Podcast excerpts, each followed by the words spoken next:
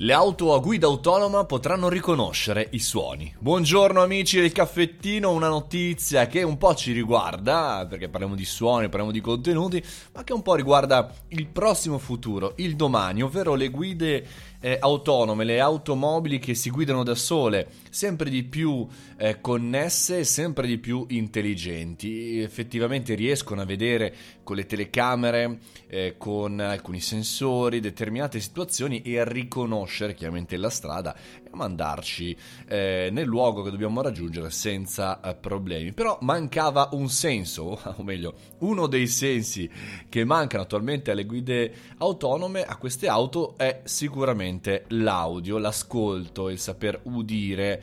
Eh, però, eh, però, però lo studio, uno studio che ora eh, vi cito, eh, delle, insomma, i ricercatori del Fraunhofer I D M T di Oldenburg stanno sviluppando dei sistemi basati sull'intelligenza artificiale in grado di riconoscere i singoli eventi acustici, cioè i suoni. Quindi le automobili eh, a guida autonoma saranno ancora più intelligenti. Effettivamente era una delle cose che mi interrogavo eh, insomma negli, negli scorsi mesi sull'evoluzione di questa guida autonoma, dove giustamente eh, ci si eh, muove sempre di più per migliorare eh, l'intelligenza di queste auto, migliorare fondamentalmente la capacità di prendere decisioni velocemente. Ne abbiamo parlato anche grazie all'avvento, al prossimo avvento del cinque G.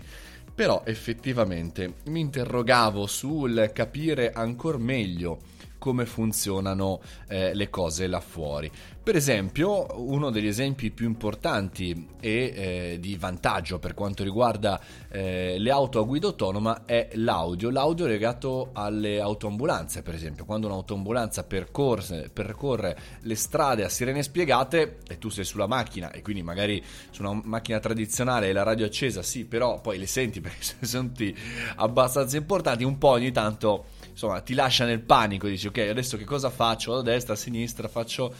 lascio eh, diciamo una corsia centrale, come funziona? Ecco, questa tipologia di problematica non ci sarà sulle auto a guida autonoma, perché il microfono fondamentalmente intelligente riuscirà a prevenire questi tra virgolette inconvenienti eh, grazie al fatto che le potrà sentire con grandissimo anticipo, cioè fondamentalmente anche a eh, chilometri, un chilometro, due chilometri, adesso non c'è il dato preciso, però a grande distanza e quindi in anticipo, e quindi fondamentalmente potrà eh, continuare con questo frequente orecchio smart a convertire i dati audio nel, nella centralina, in questo fondamentalmente sistema, e poterci eh, direzionare in maniera più intelligente verso la soluzione migliore, così che anche il pilota, diciamo così, noi sull'automobile possiamo prendere sicuramente eh, la soluzione giusta e non farci spaventare. Pensate, in un mondo veramente ipotetico, e speriamo prossimo futuro